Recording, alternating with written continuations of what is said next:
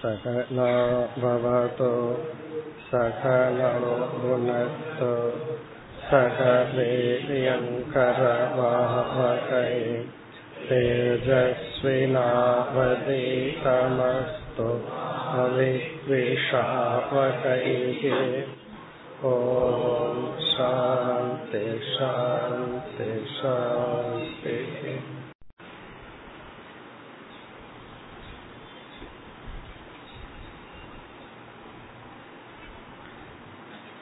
इरण्डावद् श्लोकम् यद्यनीशोदारयितुम्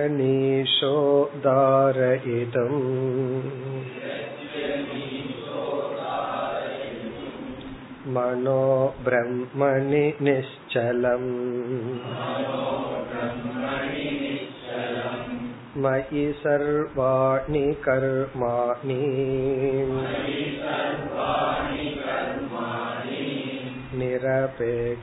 निरपेक्षसमाचर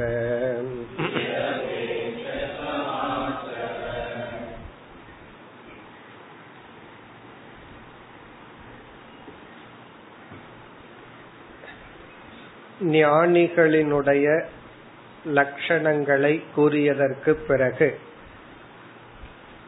சப்த பிரம்மத்திலிருந்து அர்த்த பிரம்மத்திற்கு வர வேண்டும் என்று கிருஷ்ணர் உபதேசம் செய்தார் சப்த பிரம்ம என்றால் சப்த சாஸ்திரம் இறைவனை பற்றியும் உலகத்தை பற்றியும் நம்மை பற்றியும் அறிவை கொடுக்கின்ற சாஸ்திரத்தை வெறும் அந்த சப்தத்தை மட்டும் படித்துக்கொண்டு ஓதிக்கொண்டு இல்லாமல் அதற்கு அடுத்தபடியாக அர்த்தத்தை புரிந்து கொள்ள வேண்டும் என்று இங்கு பகவான் குறிப்பிட்டார். சப்தத்துக்கே வராமல் இருப்பவர்கள் சிலர். சப்தத்தில் நின்று விடுபவர்கள் பலர். அதிலிருந்து அர்த்தத்திற்கு வர வேண்டும் என்று கூறி. இருபத்தி ஓராவது ஸ்லோகத்திலிருந்து இருபத்தி ஐந்தாவது ஸ்லோகம் வரை சாதனைகளை இங்கு பகவான் குறிப்பிடுகின்றார். இப்படிப்பட்ட ஞான பலனை அடைந்துள்ள ஞானி எந்த படிகளில் சென்றான்? சென்று இந்த பலனை அடைந்தான். அதில் இருபத்தி ஓராவது ஸ்லோகத்தில் ஞான யோகத்தை குறிப்பிட்டார். அதை சென்ற வகுப்பில் பார்த்து முடித்தோம். ஏவம் ஜிக்ஞாசையா. இங்கு ஜிக்ஞாசா என்ற சொல்லுக்கு விசாரம் என்று பார்த்தோம். இங்கு விசாரம் என்றால் சிரவண மனநம் சாஸ்திரத்தை முறையாக கேட்டல். அந்த சாதனையின் மூலம் ஆத்மனி நானாத்வ பிரமம் அபோக்ய. தன்னிடத்தில் ஆத்ம விஷயத்தில் பல என்ற சில தவறான கருத்துக்களை நீக்கி. நம்ம பார்த்தோம் சரியான கருத்தை கஷ்டப்பட்டு அடைய வேண்டியது இருக்கு. தவறான கருத்து நமக்குள்ளேயே தோன்றி விடுகிறது. உனக்கு இந்த ராங் ஜட்ஜ்மெண்ட் ஏன் வந்ததுன்னு கேட்டா பதிலே கிடையாது. அது வந்திருக்கு. சரியா எப்படி புரிஞ்சிட்டேன்னு சொன்னா பதில் இருக்கு. இவ்வளவு கஷ்டப்பட்டு புரிஞ்சிட்டேன் அப்படின்னு சொல்றோம். அப்படி பிரமம். நம்மிடத்தில் இருக்கின்ற தவறான கருத்துக்களை நீக்கி அப்போகிய இதனுடைய பொருள் நன்கு புரிந்து கொண்டு. பிறகு மயி சர்வகே அனைத்து இடத்திலும் வியாபித்திருக்கின்ற பிரம்மஸ்வரூபமான என்னிடத்தில் என்ன செய்ய வேண்டும்? விரஜம் மனக தூய்மையான மனதை அற்பிய செலுத்தி நிலைப்படுத்தி அதாவது உண்மையில் மனதை நிறுத்தி மெய்ப்பொருளில் மனதை நிறுத்தி நம்ம பொய்ப்பொருளான மித்தியாவான உலகத்துல மனசை வச்சிருக்கோம்.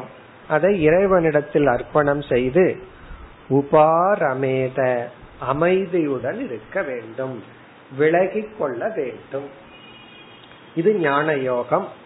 இனி பகவான் இருபத்தி இரண்டாவது ஸ்லோகத்தில் என்ன செய்கின்றார்? எதி அனீஷக. எதி அனீஷக என்றால் ஞான யோகத்தில் உன்னால் இருக்க முடியவில்லை என்றால். பகவான் வந்து லாஸ்ட் ஸ்டெப்ல இருந்து ஃபர்ஸ்ட் ஸ்டெப்புக்கு வந்துடுற ஞான யோகம்ங்கிறது லாஸ்ட் படி. அதுல உன்னால முடியலனா ஃபர்ஸ்ட் ஸ்டெப் என்ன? அதை இந்த ஸ்லோகத்தில் குறிப்பிடுகின்றார். அனீஷகன முடியவில்லை என்றால். போதிய பக்குவம் உனக்கு இல்லை சாஸ்திரத்தை கேட்க முடியவில்லை புரிந்து கொள்ள முடியவில்லை மனதை பிரம்மனிடத்தில் நிலைப்படுத்த முடியவில்லை என்றால் எதி அனீஷக மனக பிரம்மணி தார இதம். தார இதும்னா வைக்க மனகன மனதை பிரம்மணின பரமாத்மாவினிடத்தில் மனதை வைக்க இயலவில்லை என்றால் பிரம்மணி பிரம்மனிடத்தில் மனக தாரயிதம் மனதை வைக்க அனீஷக சக்தியற்றவனாக இருந்தால்.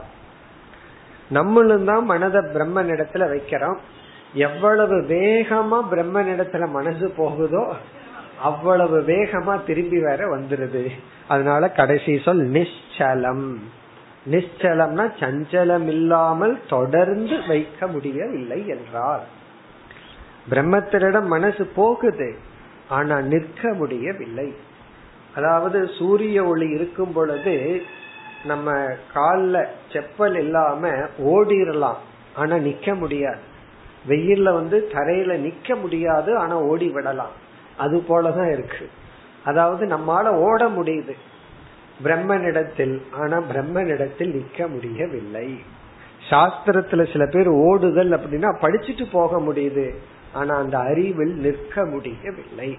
நிச்சலம் என்றால் நிற்க முடியவில்லை என்றால் காரணம் என்ன? போதிய மன தூய்மை இல்லை என்று பொருள். ஏன் நிக்க முடியல? ஏன் வெளிய மனசு ஓடுது? ஏன்னா பிரம்மனிடத்துல எந்த இருப்பை கொடுத்திருக்கிறோமோ அதே இருப்பு வெளியே இருக்கிறதுனாலதான் ஓடுது. இந்த உலகத்துக்கும் அதே ரியாலிட்டி கொடுத்திருக்கிறதுனாலதான் ஓடுது. இது வந்து மன தூய்மையின்மையை காட்டுகின்றது.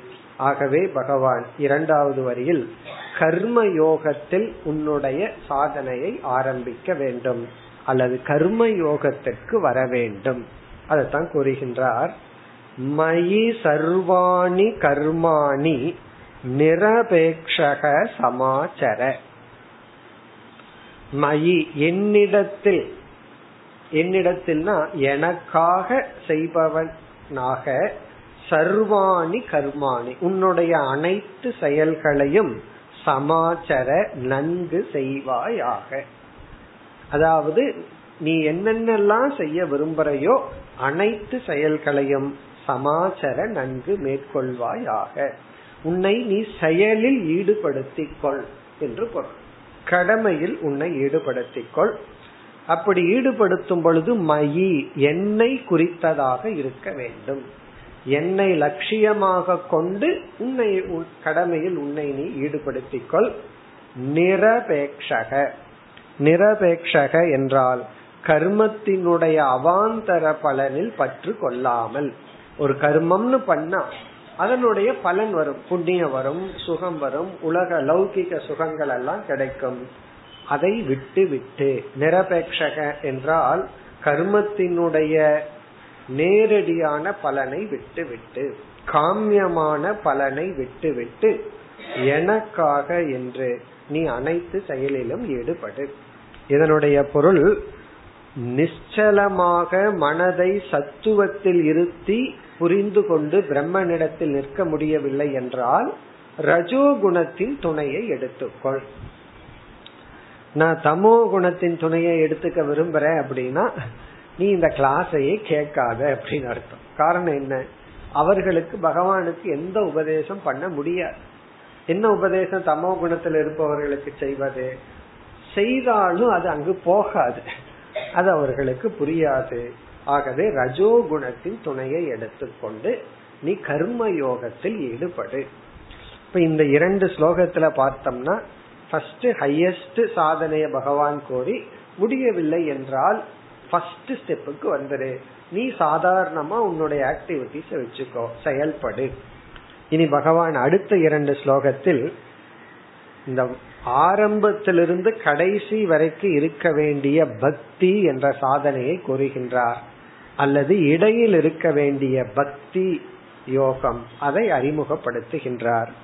இருபத்தி மூன்று இருபத்தி நான்கு இதில் பக்தியை பகவான் பேசுகின்றார். ஞான யோகத்தை பேசினார் உடனே கர்மயோகத்திற்கு வந்தார் இனி இந்த இரண்டு ஸ்லோகத்தில் பக்திக்கு வருகின்றார்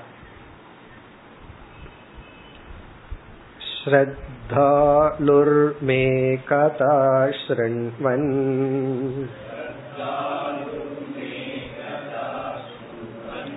सुभद्रा लोकपावनीः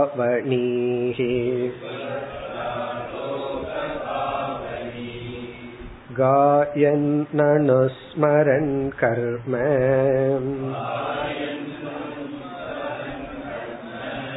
जन्म चाभिनयन् मुहुः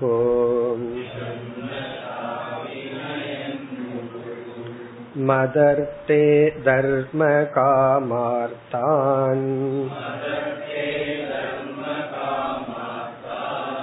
आचरन् मतपाश्रयः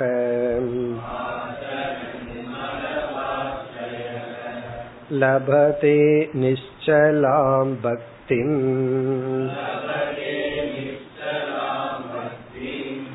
मय्युद्धव सनातने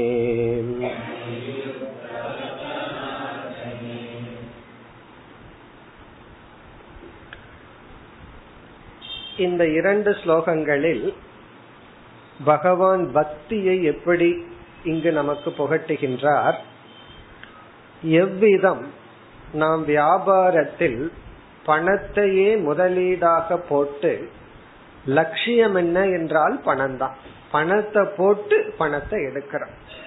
நம்ம இன்வெஸ்ட் பண்றதும் பணம் தான் ரிட்டர்னும் என்ன எதிர்பார்க்கிறோம்? பணத்தை தான் எதிர்பார்க்கிறோம். அதே போல இங்க என்ன செய்கின்றார் பகவான்? நீ பக்தியை கொடுத்து பக்தியை அடைய வேண்டும். அன்பை கொடுத்து அன்பை அடைய வேண்டும் அப்படின்னு சொல்றார். இப்ப நம்ம கொஞ்சமா பணத்தை போடுவோம் ரிட்டர்ன் வந்து அதிகமா எடுப்போம். அதுதானே லாபம். அதே போல வந்து நீ சாதாரணமா கொஞ்சம் அன்பை கொடுத்து பிறகு அன்பை அடைவாயாக. இந்த இரண்டு ஸ்லோகத்தின் சாராம்சம் பக்தியை சாதனையாகவும் ஆரம்பத்தில் பகவான் அறிமுகப்படுத்தி பக்தியையே சாத்தியமாகவும் அறிமுகப்படுத்துகின்றார். ஏன்னா இந்த பக்திங்கிறத நீ அடையணும்னு சொல்ற. பக்திய நீ அடையணும்னா பக்தியத்தான் நீ கொடுக்கணும். ஒருவரிடத்தினுடைய அன்பை நம்ம அடையணும் அப்படின்னா நம்ம வந்து வெறுப்புல அடைய முடியாது.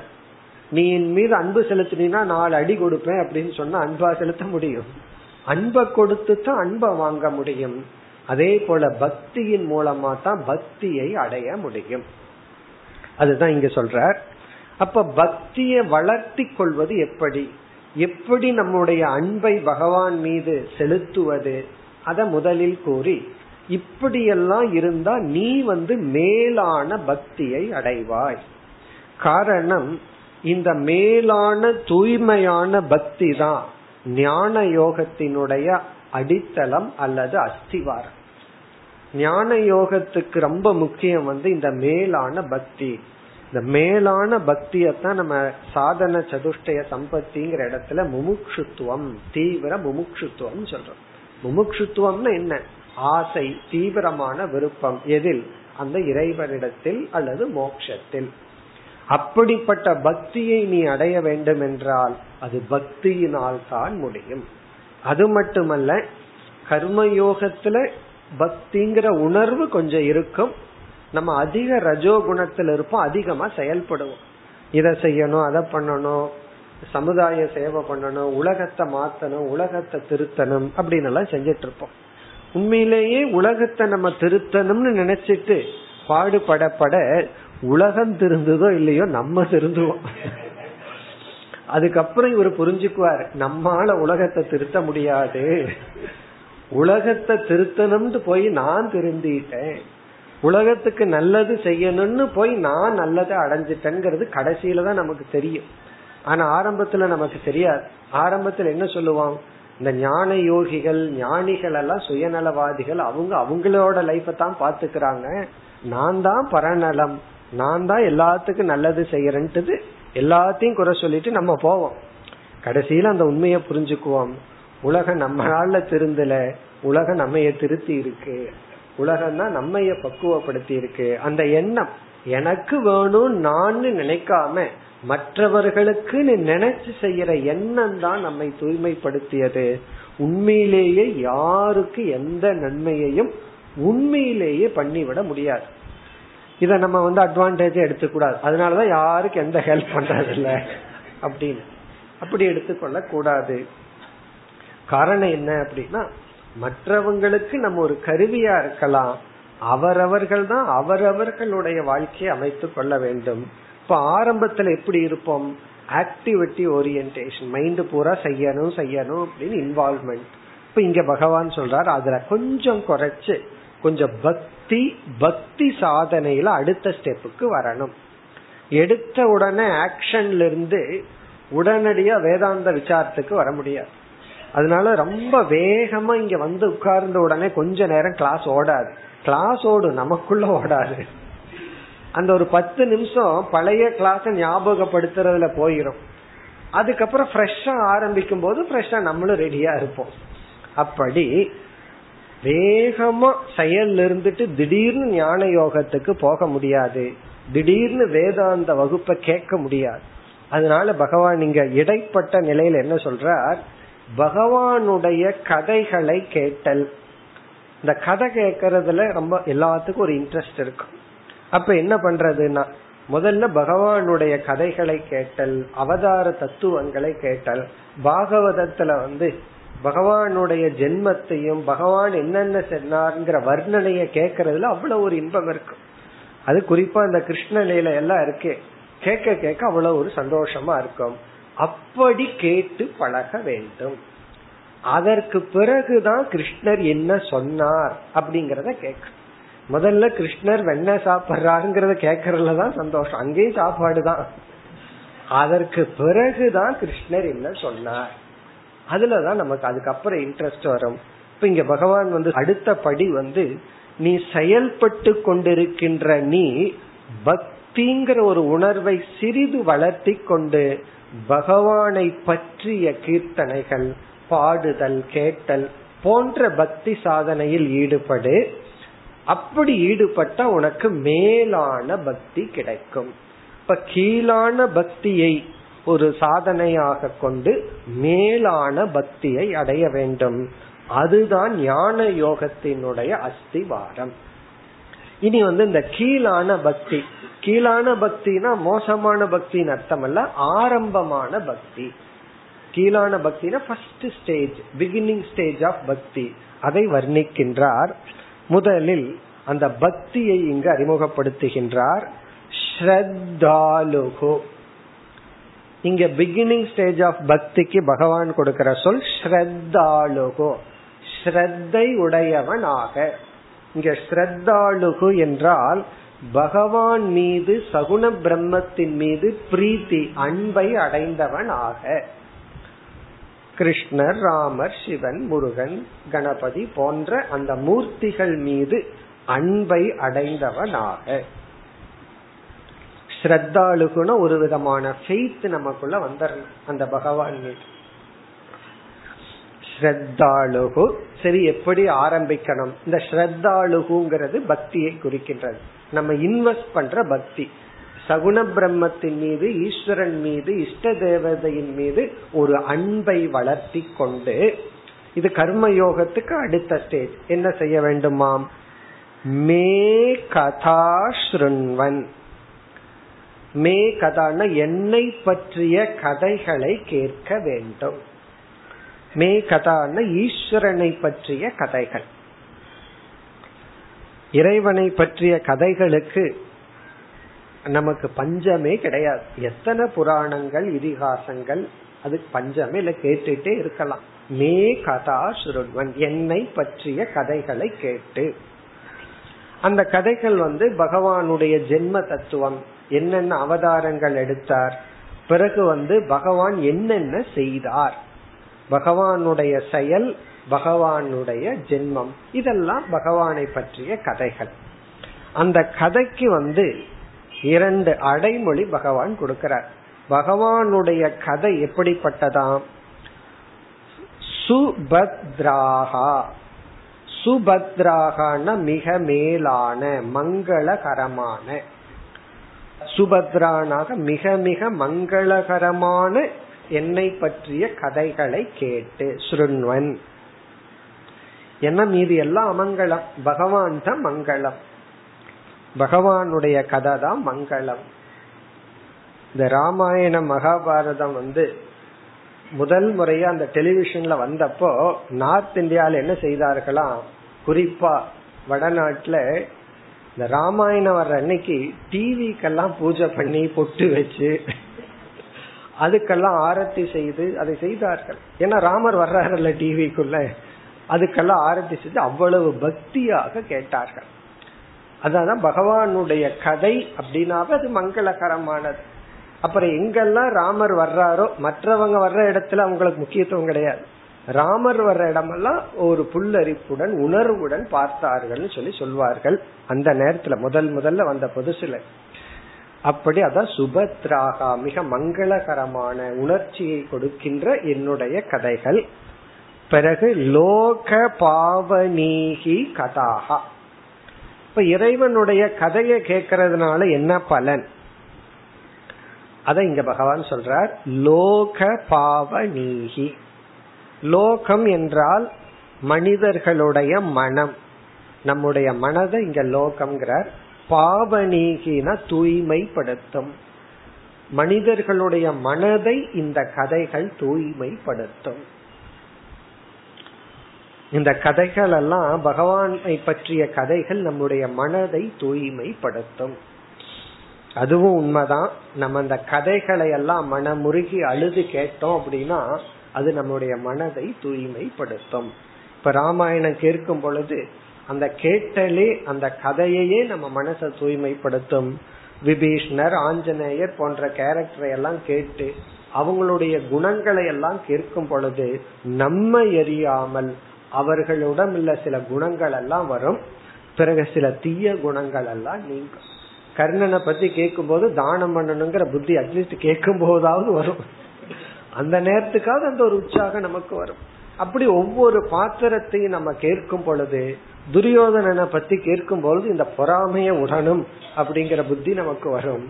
அப்படி நெகட்டிவ் பாத்திரத்தை கேட்கும் போது அந்த குணம் நமக்கு வேண்டாம். பாசிட்டிவான பாத்திரங்களை கேட்கும் பொழுது நமக்கு வந்து இன்ஸ்பயர் ஆகும். மனது உற்சாகப்படுத்தி இந்த குண மாற்றம் இந்த கதைகள் மூலமாக நமக்கு கிடைக்கும். அதான் லோக பாவ நீகி லோக அப்படின்னா மனிதன் அர்த்தம். லோக பாவனினா மனிதனை தூய்மைப்படுத்தும்னா மனிதனுடைய மனதை தூய்மைப்படுத்தும் இறைவனுடைய கதைகள். அதனால ரிஷிகள் எல்லாம் ஏதோ பொழுதுபோக்குக்குன்னு எழுதி வைக்கல கதைகள் எல்லாம் கதைகள் மூலமாக நம்முடைய மனதை தூய்மைப்படுத்தும் சாதனைகளாக அவைகள் அமைந்தன. இனி வந்து காயன். காயன் என்றால் இறைவனுடைய பெருமைகளை பாடுதல். காயன். இதற்கு முன்னாடி வந்து சப்தம் வேண்டான்னு சொன்னார். இந்த இடத்துல பகவான் வந்து காயன். அதுலயும் பலன் இருக்கு. அது ஒரு படி. பகவானுடைய பெருமைகளை பாடுதல். அதனாலதான் இசை அப்படிங்கறதே வந்துச்சு. நம்மளுடைய கலாச்சாரத்துல பார்த்தோம் அப்படின்னா இறைவனுடைய பெருமையை பேசாத இசைங்கிறது ஒரு காலத்துல கிடையாது. இசைன்னு சொன்னா அது தேவாரம் திருவாசகம் வேதம்னு சொல்லி அந்த இசையே பகவானுடைய பெருமையையும் உண்மையும் சொல்றதுக்காகத்தான் வந்துச்சு. அதற்கு பிறகு இசை என்னாச்சு? இப்ப இருக்கிற இசை இருக்கே. அதுல எங்க பகவான் வர்ற அந்த சப்தத்தை கேட்டாவே பகவான் ஓடி போயிடுவார். அப்படி இசையில அர்த்தமும் கிடையாது பகவானும் கிடையாது. பட் அந்த இசையே என்ன? எதற்காக வந்தது? பகவானுடைய பெருமையை சொல்வதற்காக வந்தது காயன். அடுத்தது அனுஸ்மரன். அனுஸ்மரன் ஜபிக்கிறது மீண்டும் மீண்டும் அந்த கதைகளை நினைத்து கொண்டிருத்தல். அனுஸ்மரன். மீண்டும் மீண்டும் கதைகளை நினைத்து கொண்டிருத்தல். குறிப்பா நம்ம வந்து ராமாயணம் மகாபாரதம் எல்லாம் படிச்சா அந்த நேரத்துல மனசு அதையவே நினைச்சிட்டு இருக்கோம். இப்ப வந்து படிக்கிறதுக்கும் கஷ்டம்னு படமா காமிச்சிட்டாங்க. அட்லீஸ்ட் அதை பார்த்தாவது நம்ம மனசு அதையவே நினைத்து கொண்டு இருக்கும். அனுஸ்மரன். என்ன? கர்ம ஜென்ம. இந்த இடத்துல கர்ம ஜென்மங்கிற இடத்துல அந்த மேங்கிற வார்த்தையை சேர்த்துக்கணும். பகவான் வந்து என்னுடைய செயல் என்னுடைய பிறப்பு. என்னை பற்றிய கதைகள் நான் எப்படி அவதாரமாக பிறந்தேன்? அது பிறகு வந்து என்னென்ன செயல்கள் எல்லாம் பகவான் செய்தார்? அதாவது எப்படி பகவான் அவதரித்தார் அவர் எதற்காக அவதரித்தார் என்னென்ன செயல்கள் எல்லாம் செய்தார் இதெல்லாம் கேட்டு இதை பாடி இதை நினைத்து பிறகு அபிநயன்.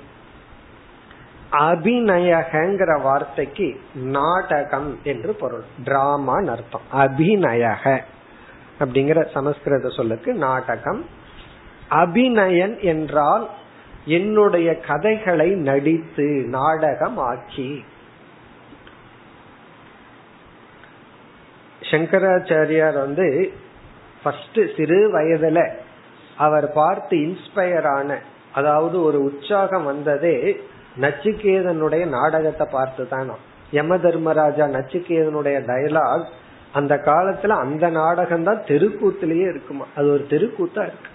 யம தர்மராஜா வந்து ஆடுவார் நச்சுக்கேதன் வந்து பேசுறது இதெல்லாம் தான் அபிநயன். அபிநயன்னா இறைவனுடைய கதைகள் தத்துவத்தை விளக்குகின்ற கதைகள் எல்லாம் நாடகமாக்கி. ராமகிருஷ்ண பரமஹம்சருக்கு இறைவனுடைய அந்த வேஷத்தை போட்டாவே அவருக்கு வந்து அந்த ஒரு உணர்வு வந்துவிடும் சொல்கிறார்கள். அப்படி பகவானுடைய அந்த உருவத்தை எடுக்கும் பொழுதே நம்ம வந்து தூய்மை ஆகிறோம் சில பேர் வந்து பகவானுடைய ரோலே எடுத்துக்க மாட்டாங்க நடிக்கிறதுக்கே. எடுத்துட்டா மார்க்கெட் போயிடும் சொல்லி. காரணம் என்ன? சீத்தையினுடைய ரோலை எடுத்து நடிச்சாவே வேற ரோல்ல நடிக்க முடியாம போயிருமல்ல.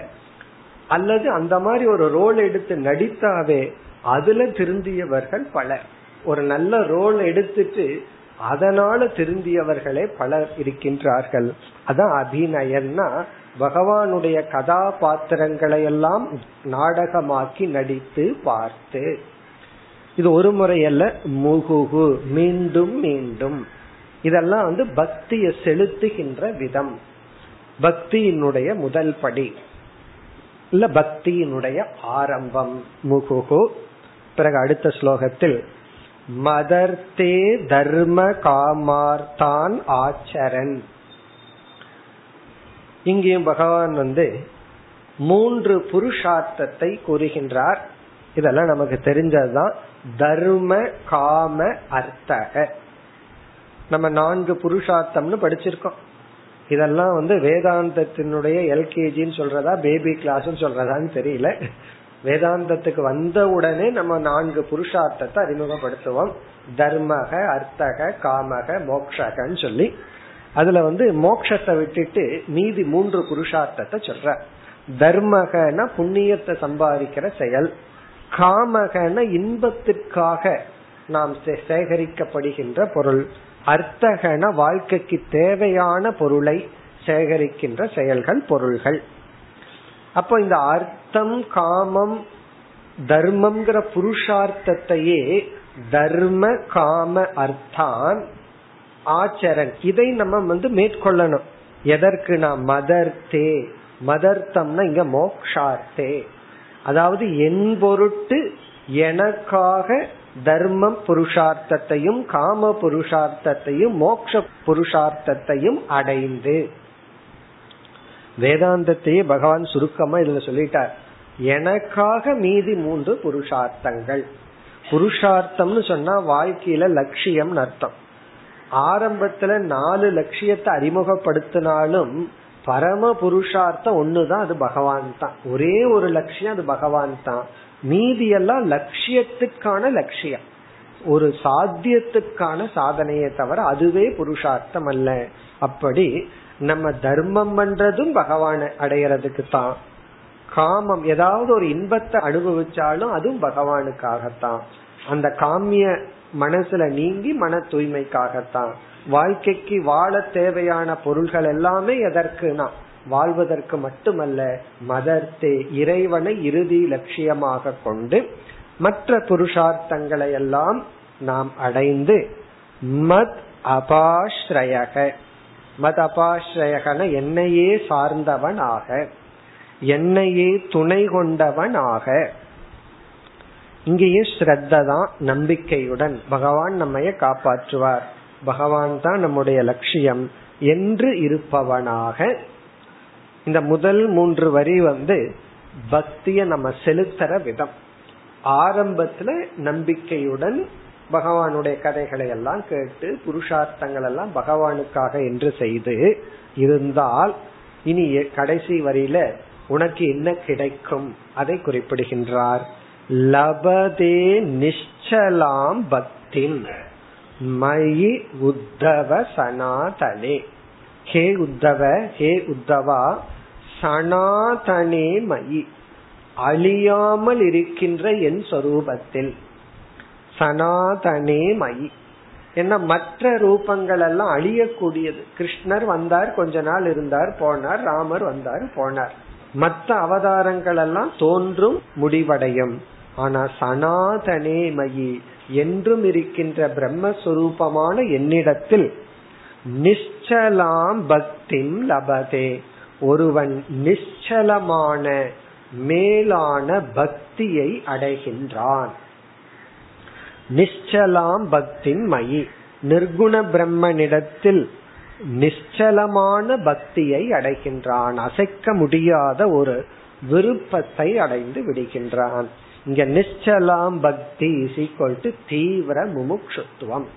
தீவிரமான முமுட்சுத்துவத்தை அவன் அடைந்து விடுகின்றான்.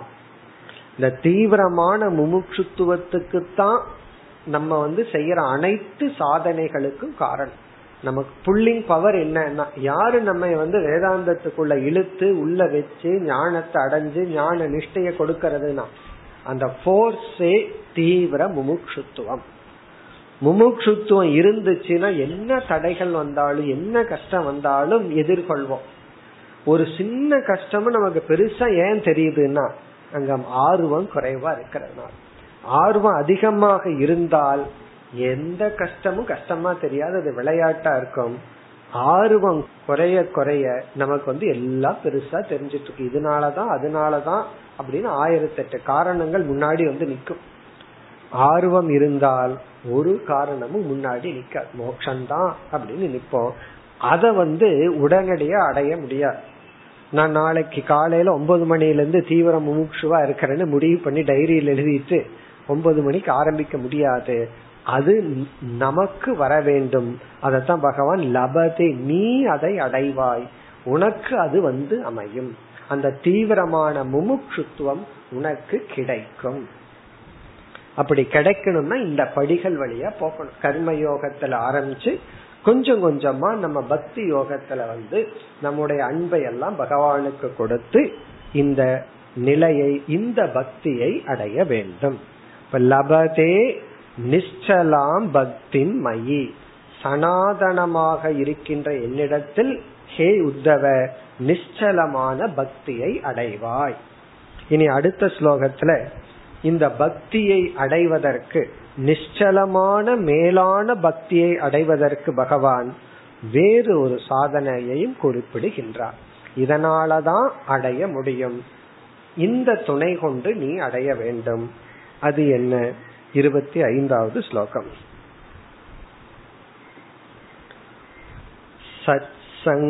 सत्सङ्कलब्धया भक्त्या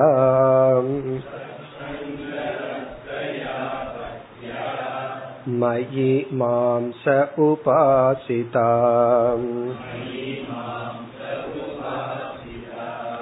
स वै मे दर्शितं सद्भिः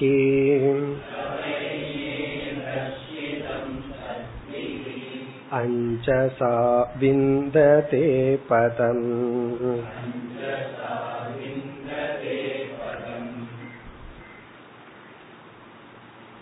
சென்ற ஸ்லோகத்துல பகவான் இறைவன் மீது சகுண பிரம்மம் இஷ்ட தேவதை போன்ற இறைவன் மீது நம்ம அன்பை கொடுத்து இறைவனுடைய கதைகளை எல்லாம் கேட்டு மனதை தூய்மைப்படுத்தி அந்த மேலான பக்தியை அடைய வேண்டும் சொன்னார். இதெல்லாம் நம்ம கீதையில பார்த்திருக்கோம். மேலான பக்தினா பிளவுபடாத பக்தி. இறைவனை வந்து ஒரு கருவிய வச்சுக்காம இறைவனையே லட்சியமாக வைத்தல். பிறகு அந்த இறைவனையே அடைதல். இறைவனே சாதனம் சாத்தியம்.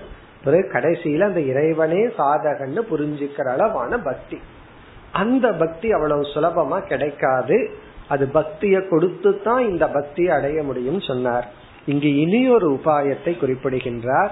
இந்த இரண்டாவது உபாயம் வந்து சத் சங்க லப்தியா. சத் சங்கத்தின் மூலமாகவும். சத் சங்கத்தின் மூலமாகவும் இந்த பக்தியை நீ அடைய முடியும். அதாவது வந்து இந்த வேதாந்தத்துல பயணம் பண்றதுங்கிறது ஒரு விதத்துல தனியா பயணம் பண்றதுதான். ஆனா அது கொஞ்ச நாளைக்கு அப்புறம். ஆரம்பத்துல சத் சங்கம்ங்கிறது மிக மிக முக்கியம். சத் சங்கம் வந்து நமக்கு சக்தியை கொடுக்கும். நம்ம தனிமையில ஆரம்ப காலத்துல பயணத்தை மேற்கொள்ள முடியாது. இப்ப சத் சங்கத்தின் துணை கொண்டு. இங்க சத் சங்கம்ங்கிறதுக்கு ரெண்டு மூணு பொருள் இருக்கு. ஒன்று வந்து அதே மனதை உடைய சாதகர்களுடன் துணை கொண்டு. ஒரே லைக்கிங் பீப்புளோட சேர்ந்துக்கிறது. அப்ப வந்து என்ன ஆகும்? ஒருவரை ஒருவர் உற்சாகப்படுத்தி கொள்வோம். சத் சங்கம் அப்படிங்கும் பொழுது சத்து விஷயத்துல விருப்பம் உடையவர்களுடன் சங்கம் ஏற்படுத்தி கொள்ளுதல். கடைசியில அசங்கம் தான் அது வேற விஷயம். அந்த அசங்கத்துக்கு முன்னாடி துசங்கத்திலேயே இருக்கிற நம்ம வந்து எடுத்த உடனே அசங்கத்துக்கு போயிட முடியாது. அசங்கத்துக்கு போனா ஒரு பயம் வந்துடும் அதனால சத் சங்கம் இடையில். அதாவது நம்மளே அத ஸ்டடி குரூப் அப்படிங்கலாம் சொல்றது. கீதா ஸ்டடி குரூப்னு ஆரம்பிச்சுக்கிறது. ஆரம்பிச்சு என்ன பண்றோம்? அங்க நம்ம வேதாந்த விசாரத்தை பண்றோம். அப்படி நமக்குள்ளேயே ஒரு ஃப்ரெண்ட்ஷிப்பை உருவாக்கி கொள்ளுதல். சக மாணவர்களுடன் இருக்கிறது ஒரு சத் சங்கம் தான். ஆனா கண்டிஷன் என்னன்னா நம்ம அந்த விஷயத்த மட்டும்தான் பேசணும். கீதை உபனிஷத்துன்னு ஆரம்பிச்சுட்டு ஒரு சொன்னார் நாங்கெல்லாம் வந்து கீதா கிளாஸ் படிக்கிறோம்னு ஒரு பத்து பேர் சேர்ந்து ஆரம்பிச்சோம். ஒரு பத்து நிமிஷம் தான் எங்களுக்கு வேதாந்தம் பேசுவோம். அதுக்கப்புறம் உன் வீட்டுல என்ன ஆச்சு என் வீட்டுல என்ன ஆச்சு ஊருக்காக பேசிட்டு இருந்தோம். பரவாயில்ல அட்லீஸ்ட் பத்து நிமிஷமாவது கூடுறமே. அப்படியே இன்க்ரீஸ் ஆயிட்டு போயிட்டு அவங்கவர்களுடைய பர்சனல் மேட்ரு பேசுறது இல்ல அதுக்கப்புறம் ஊர் விஷயத்த பேசுறது இல்ல பாலிடிக்ஸ் பேசுறது இல்ல இப்படி எல்லாம் முடிவு பண்ணிட்டு இந்த விஷயத்த மட்டும் பேசுறதுன்னு பேசினா அதுக்கு பேரு சத் சங்கம்.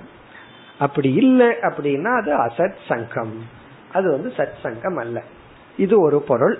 அதாவது சக மாணவர்களுடன் பகிர்ந்து கொள்ளுதல் ஷேர் பண்ணிக்கிறது.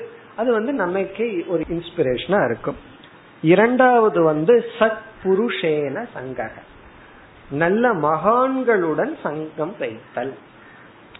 மகான்கள் சொன்னா ஞானிகள்னு அர்த்தம் அல்ல குருன்னு அர்த்தம் அல்ல நல்ல குணங்களை உடையவர்கள். இங்க சத் புருஷகனா நல்ல குணங்களை உடையவர்களிடம் வைக்கின்ற இணக்கம். அப்பொழுதுதான் அந்த குணம் நமக்கு வரும். இப்ப சத்புருஷகன்னு சொன்னா நல்ல பீப்புள் ஜென்டில்மேன் நல்லவர்கள். அவங்க குருவா இருக்கணுங்கிற அவசியம் இல்ல ஞானியா இருக்கணுங்கிற அவசியம் இல்ல. நல்ல குணங்களுடன் இருப்பவர்களுடன் வைக்கின்ற இணக்கம். ஒரு பக்திமான இருந்தா போதும். மூன்றாவது பொருள் தான் குரு. சத் சங்கம்னா குருவிடம் வைக்கின்ற இணக்கம். அந்த மூன்றாவது வைக்கிற இணக்கம் தான் வேதாந்த பாடமா மாறிடும். அது ஞான யோகமாக மாறிவிடும். ஒரு குருவிடம் நம்ம தொடர்ந்து வேதாந்தம் கேட்டுட்டு இருந்தோம்னா அது நம்ம எரியாம ஞான யோகத்துக்குள்ள போயிடுறோம். இந்த ஞான யோகத்துக்குள்ள போறதுக்கே நமக்கு சத் சங்கம் தேவைப்படும். நல்ல மனிதர்கள் நற்குணத்தை உடையவர்களுடன் இணக்கம். பொதுவா நம்ம வச்சுக்க மாட்டோம்.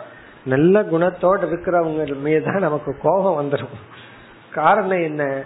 அவர்கள் வந்து இவர்களை புகழ மாட்டார்கள் ஃபர்ஸ்ட் பாயிண்ட் என்ன என்ன ரெகக்னைஸே பண்ணிக்கிறது இல்லை நான் போனா சும்மா என்ன கண்டுக்கிறதே இல்லை அப்படின்னா இந்த ஈகோவை கண்டுக்கிறவங்கிட்ட தான் போகணும்னா நம்ம ஏமாத்துறவங்கிட்ட போகணும். காரணம் அவங்க தான் நம்ம ஈகோவை கண்டு நம்ம புகழ்ந்து ஆனா உலகம் அப்படித்தான் இருக்கு. பட் அதையெல்லாம் கொஞ்சம் துறந்து சத் சங்கத்துக்கு செல்ல வேண்டும். இப்ப சத் சங்க லப்தியா. இங்க ஒரு உபாயம் சத் சங்கத்தை அடைவதன் மூலமாக. சத் சங்க லப்தியா. லப்தயா அப்படின்னா சத் சங்கத்தின் துணை கொண்டு அதாவது ஒரே மனநிலை இருப்பவர்களினுடைய துணை கொண்டு நல்ல மகான்களினுடைய மேன் மக்களினுடைய துணை கொண்டும் மயி பக்தியா. முன் சொன்னபடி என் மீது பக்தியையும் வைத்து ரெண்டும் சொல்றாரு. பக்தியும் வேண்டும். இந்த மாதிரி கதை கேட்கணும். இறைவனை பற்றிய பாடணும் சிந்திக்கணும். இதெல்லாம் ஓகே. அதே சமயத்துல பெரியவர்களுடைய நட்பும் நமக்கு தேவை. மேலானவர்களுடைய இணக்கமும் நமக்கு தேவை. அதனாலதான் வயோதிகர்கள் வந்து வயதானவர்களிடம் நம்ம ஒரு இணக்கம் வச்சுக்கணும். நமக்கு சின்ன வயசா இருந்தா வயதுல பெரியவர்களிடம் இணக்க வச்சுக்கணும். ஏன்னா அவங்க வந்து ரொம்ப வயசுக்கு மேல பெரிய கிரிமினல் எல்லாம் ஒண்ணும் பண்ண முடியாது. பேசாம இருப்பாங்க. ரிக்ரெட் பண்ணிட்டு இருப்பாங்க. வயசாயிடுது ஒன்றும் பண்ண முடியாதுன்னு சொல்லி. அப்போ அவங்களுக்கு கொஞ்சம் ஞானோதயம் இருக்கும். அப்ப அவங்க கிட்ட போய் ஒரு சச்சங்க வச்சுட்டோம்னா கொஞ்சம் புத்திமதி சொல்லுவார்கள். நான் எல்லாம் இப்படி மோசமா இருந்து இப்படி இருக்கேன். நீ அப்படி இருக்காத. கொஞ்சம் நல்லவனா இரு. நீயாவது கொஞ்சம் ஒழுங்கா இரு. என்ன மாதிரி இருக்காதுன்னு கொஞ்சம் சொல்லி கொடுப்பார்கள். அதான் சத் சங்கக மேலான எண்ணத்துடையவர்களுடன் ஒரு உறவை வைத்துக் கொண்டு மயி பக்தியா மாம் சக உபாசிதா. மாம் சக உபாசிதா. யார் அல்லது அவர்கள் என்னை வழிபட்டு உபாசிதா அப்படின்னா என்னை வணங்கி என்னை நோக்கி வந்தவர்களாக. உபாசிதன பகவானை நோக்கி வந்தவர்கள். இனி வந்து இப்படிப்பட்டவர்கள் தான் என்னை அடைகின்றார்கள். என்னுடைய மேலான பதத்தை அடைகின்றார்கள். இறுதி புருஷார்த்தத்தை அடைகின்றார்கள் இரண்டாவது வரியில் சொல்றார். சக மே அவர்கள் சகவை மே அவர்கள்தான் மே என்னுடைய. இந்த மேங்கிறதுக்கு அப்புறம் இரண்டாவது வரையில கடைசி சொல்ல இருக்கு பதம். அதை இதோட சேர்த்திக்கணும். மே பதம். மே பதம்னா என்னுடைய இருப்பிடத்தை. அதாவது என்னை. மே பதம்னா என்னால் காட்டப்பட்ட பதம் அல்லது என்னுடைய இருப்பிடத்தை என் சொரூபத்தை. சத்பிகி தர்ஷிதம். இந்த சத்புருஷர்களால் காட்டப்பட்ட. என்னுடைய சொரூபத்தை யார் காட்டி கொடுப்பார்கள்? சத்பிகி சத்புருஷர்கள். சத்பிகினா குருக்களால். குரு மகான்களால் தர்ஷிதம்னா காட்டப்பட்ட என்னுடைய இந்த சொரூபத்தை அஞ்சசா கண்டிப்பாக உடனடியாக விந்ததே அவன் அடைகின்றான். விந்ததேனா அடைகின்றான். அவன் அடைகின்றான். யார் சச்சங்கத்தின் துணையாகவும் பக்தியின் துணையாகவும் என்னை வழிபட்டவன்? குருக்களால் அல்லது மகான்களால் காட்டப்பட்ட சத்பிகி தர்ஷிதம். சாதுக்களால் காட்டப்பட்ட மே பதம். என்னுடைய சொரூபத்தை அஞ்சசா உடனடியாக கண்டிப்பாக அடைகின்றான். இப்ப இந்த அத்தியாயம் எப்படி ஆரம்பிக்கப்பட்டது. இதற்கு முன்னாடி உத்தவர் வந்து ஞானியினுடைய லட்சணத்தை கேட்டார். முக்தனுடைய விவகாரத்தை கேட்டார். பகவான் வந்து பந்தம்னா என்ன முக்தினா என்னன்னு விளக்கி முக்தனுடைய லட்சணத்தை சொல்லும் பொழுதே பத்தனுடைய லட்சணத்தையும் சொன்னார். பத்தப்பட்டவன் இப்படி இருக்கான் முக்தன் இப்படி இருக்கான்னு சொல்லி பிறகு பதினெட்டாவது ஸ்லோகத்திலிருந்து மூன்று ஸ்லோகங்கள்ல வந்து பகவான் வெறும் சப்தத்தை மட்டும் பிடிச்சிருந்தா போதாது அர்த்தத்துக்கு வரணும்னு ஒரு அட்வைஸ் பண்ணி இருபத்தி ஓராவது ஸ்லோகத்திலிருந்து இருபத்தி ஐந்தாவது ஸ்லோகம் வரை சாதனைகளை எல்லாம் குறிப்பிட்டு நீ அந்த மேலான இதுக்கு வரணும்னா பக்தி என்ற ஒரு சாதனை. ஆரம்பத்துல நீ செலுத்தப்படுகின்ற பக்தி முக்கியம். பிறகு வந்து சாதுக்களினுடைய சங்கம் முக்கியம். ஏன்னா ஆரம்ப காலத்துல நமக்குன்னு தனித்த நிலையில சக்தி இருக்காது. அதனால மகான்களினுடைய சங்கம் முக்கியம் அப்படின்னு சொன்னார். உடனே உத்தவருக்கு ஒரு சந்தேகம் வருகின்றது. அடுத்த மூன்று ஸ்லோகத்தில் உத்தவர் ஒரு கேள்வியை கேட்கின்றார். இங்க கேள்வியினுடைய சாரம் வந்து மீண்டும் நீங்கள் சொன்ன சத் சங்கம்னு ஒரு சாதனையை சொன்னீர்கள். அந்த சத் புருஷர்கள் யார்? நல்ல குணத்தை உடையவர்கள் யார்? அல்லது எதெல்லாம் நல்ல குணம்? அல்லது மேலானவர்கள் இடத்தில் இருக்கின்ற குணங்கள் என்ன? கேள்வியினுடைய சாராம்சம் கக சத்புருஷக. யார் சத்புருஷன்? இங்க சத்புருஷன் இடத்துல ஞானியை குறிப்பிடவில்லை. யார் நல்ல மனிதன்? நல்லவர் அப்படின்னா யார்? யார் ஹீரோ அப்படின்னு அர்த்தம். அவர்களிடத்துல என்னென்ன நல்ல குணங்கள் இருக்கும்? இரண்டாவது அந்த பக்தினா என்ன? அந்த பக்தியை பற்றிய விளக்கம் தேவை. இனி அடுத்த மூன்று ஸ்லோகத்தில் இந்த இரண்டு கேள்வியை கேட்கிறார். குறிப்பா அடுத்த ஸ்லோகத்திலே ரெண்டு கேள்வி. சத்புருஷன்கிறது யார்? அப்படின்னா என்னென்ன குணத்துடன் அவர்கள் கூடி இருப்பார்கள்? இரண்டாவது கேள்வி பக்தினா எப்படி? எப்படி வழிபடுதல்? எப்படி பகவானிடத்துல பக்தியை வெளிப்படுத்துதல்? என்று பக்தியை பற்றியும் சத்புருஷனை பற்றியும் கேள்வியை கேட்கின்றார். பிறகு இந்த அத்தியாயம் முடியும் வரை பகவான் வந்து யார் சத்புருஷன் என்று விளக்கி விதவிதமான பக்தியை பற்றி பேச போகின்றார். ஆகவே சத்புருஷ லட்சணம் பக்தி அதுதான் இனிமேல் வர இருக்கின்றது. இருபத்தி ஆறு இருபத்தி ஏழு இருபத்தி எட்டு. இந்த மூன்று ஸ்லோகங்களில் உத்தவருடைய கேள்வி.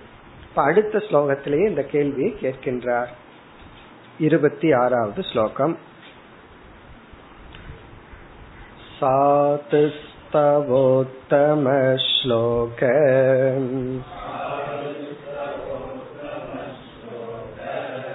मदकीदृग्विदप्रभो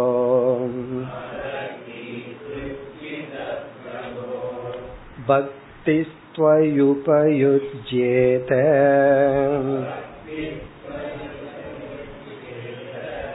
कीदृशी सद्भिरादृता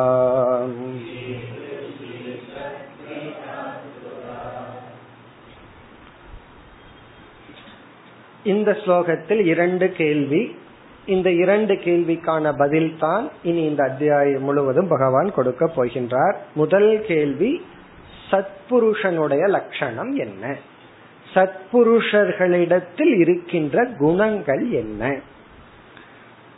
நல்லவர்கள் சொல்றோம் அந்த நல்லவர்களிடத்துல என்னென்ன குணம் இருக்கும்? அல்லது என்னென்ன குணம் ஒருவனை நல்லவன் என்று கூற வைக்கும் அல்லது சத்புருஷன் ஆக்கும்? இரண்டாவது பக்தியினுடைய விளக்கம் தேவை. பக்தினா என்ன? நீங்க சொன்னீங்க ஏதோ ஒரு பக்தி செலுத்தி அந்த பக்தியின் மூலமாகத்தான் இறைவனை அடைய முடியும்னு அந்த பக்தியினுடைய லட்சணம். முதல் வரியில் சாதுகு தவ உத்தம ஸ்லோக மதக உத்தம ஸ்லோக என்று உத்தவர் பகவானை அழைக்கின்றார். உத்தம ஸ்லோக. இங்க ஸ்லோகம் அப்படிங்கிற வார்த்தைக்கு புகழ் என்று பொருள். உத்தம ஸ்லோக என்றால் மேலான புகழை உடையவரே. உத்தம ஸ்லோக. உத்தம ஸ்லோக அப்படின்னா மேலான உயர்ந்த புகழை உடைய ஹே கிருஷ்ணா என்று பொருள். கிருஷ்ணரை அழைக்கின்றார். உத்தமமான புகழை உடையவர். புகழ் அப்படின்னா என்ன அர்த்தம் ஆக்சுவலி நம்ம பேர் நாலு பேர்த்துக்கு தெரிஞ்சா அது புகழ். இப்ப வந்து பேப்பர்ல வந்து எத்தனையோ பேர்த்து பேர் வருது. அதுல உத்தம ஸ்லோகமும் இருக்கு அதம ஸ்லோகமும் இருக்கு. இவர் வந்து திருடினார். இவ்வளவு கையாண்டார். அந்த காலத்துல லட்சக்கணக்கு அப்புறம் கோடி கணக்கு இப்பெல்லாம் ஆயிரம் கோடி கணக்கு. இவ்வளவு கோடியை கையாண்டார். எவ்வளவு புகழ்னா எவ்வளவு கோடியை கையாண்டார். அவ்வளவு புகழ். அதெல்லாம் புகழ் தான் அவர் பேர் எல்லாத்துக்கும் தெரிஞ்சிருக்கும். ஆனா அது உத்தமமான புகழ் அல்ல. உத்தம ஸ்லோகன மேலான புகழை உடையவர். உயர்ந்த புகழ்ச்சிக்கு உரியவர். ஹே கிருஷ்ணா. தவ மதக சாதுகு கீதிருக் விதக தவ மதக உங்களால் கருதப்படுகின்ற தவன உங்களால் இறைவனாகிய உங்களால் மதகன கருதப்படுகின்ற சாதுகு சாதுகுன நல்ல மனிதன். நல்ல மனிதன் என்று உங்களால் கருதப்படுபவன் கீதிருக் விதக எப்படிப்பட்ட குணத்துடன் கூடியவனாக இருப்பான்? கீதிருக் விதகன எப்படிப்பட்ட குணத்துடன் கூடி இருப்பான்? தவ சாதுகு மதக. உங்களால் கருதப்படுகின்ற நல்ல மனிதன் கீதிருக் விதக எப்படிப்பட்ட குணநலங்களுடன் கூடியிருப்பான்? பிரபோ. மீண்டும் உத்தவர் கிருஷ்ணனை அழைக்கின்றார். ஹே பிரபு இறைவா தலைவா எளிமையான சிம்பிள் கொஸ்டின் அதாவது இதுவரைக்கும் நம்ம ஞானியினுடைய லட்சணத்தை பார்த்துட்டு இருந்தோம். மீண்டும் உத்தவருக்கு வந்து சரி ஞானிய விட்டுருவோம். சாதாரண ஒரு சத் சங்கம் வேணும்னு சொன்னீர்கள். நான் ஏன் சத் சங்கத்துக்கே போறது இல்லைன்னா ஒரு ஞானியும் எனக்கு கிடைக்கலன்னு சொல்லிடுவோம் சில சமயத்துல. ஞானிய காட்டுங்க நான் சத் சங்கம் வச்சுக்கிறேன்னு சொன்னா நமக்கு கஷ்டமாயிரு. யார போய் ஞானின்னு காட்டுறது? ஆகவே ஞானிய நம்ம காட்ட முடியாது நல்ல மனிதர்களை காட்டலாம். நல்ல குணங்களுடன் எத்தனையோ பேர் இருக்கின்றார்கள். ஆகவே இங்கு வந்து உத்தவர் வந்து அந்த நல்ல மனிதர்னு நீங்கள் கருதுகின்ற மனிதர்கள்.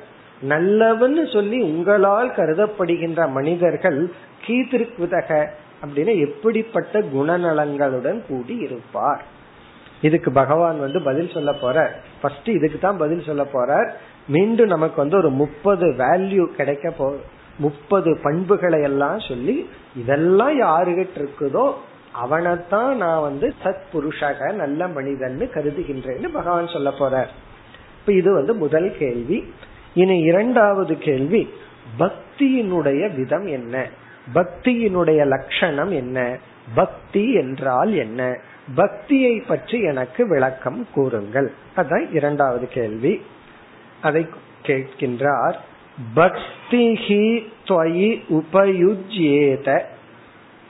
பக்திஹி பக்தி துவயி உங்களிடத்தில் உபயுஜ்யேதன உங்களிடத்தில் செலுத்தப்படுகின்ற பக்தியானது உபயுஜ்யேதன செலுத்தப்படுகின்ற உங்களிடத்தில் செலுத்தப்படுகின்ற பக்தியானது கீதிருஷி எப்படிப்பட்ட தன்மை உடையது.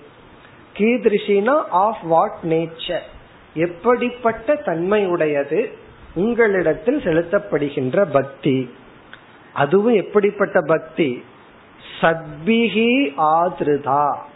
சத்பிகினா சத்புருஷர்களால் மேலானவர்களால் ஆதிருதான எடுத்துக்கொள்ளப்பட்ட பின்பற்றப்பட்ட மேலானவர்களால் பின்பற்றப்பட்ட உங்களிடத்தில் செலுத்தப்பட வேண்டிய பக்தி கீதிருஷி அதனுடைய தன்மை என்ன? சத்புருஷர்களால் ஆதரிக்கப்பட்டு பின்பற்றப்பட்டு உங்களிடத்தில் செலுத்தப்பட வேண்டிய உபயுஜேதன செலுத்தப்படக்கூடிய பக்தியானது கீதிருஷி எப்படிப்பட்ட தன்மையுடன் கூடியது? இந்த ஒரே ஸ்லோகத்துல வந்து கேள்வியை தெளிவா கேட்டார். அடுத்த ரெண்டு ஸ்லோகம் கொஞ்சம் பதில் சொல்லுங்கன்னு கெஞ்சற மாதிரி. இப்படிப்பட்ட நீங்கள் இந்த கேள்விக்கு பதில் சொல்லணும். சில சமயத்துல கேள்வியை கேட்டு விட்டுருப்போம் குரு பதிலே சொல்ல மாட்டார். அதனால நான் வந்து பதில் சொல்லணும். ஏன் சொல்ல மாட்டார்னா அவர் வந்து சும்மா பொழுதுபோக்குக்கு கேட்டாரா? அல்லது பதில் தெரிஞ்சுக்கணும்னு கேட்டாரான்னு குருவுக்கு தெரியாம இருக்கும். அதனால வெயிட் பண்ணி பார்ப்பார்.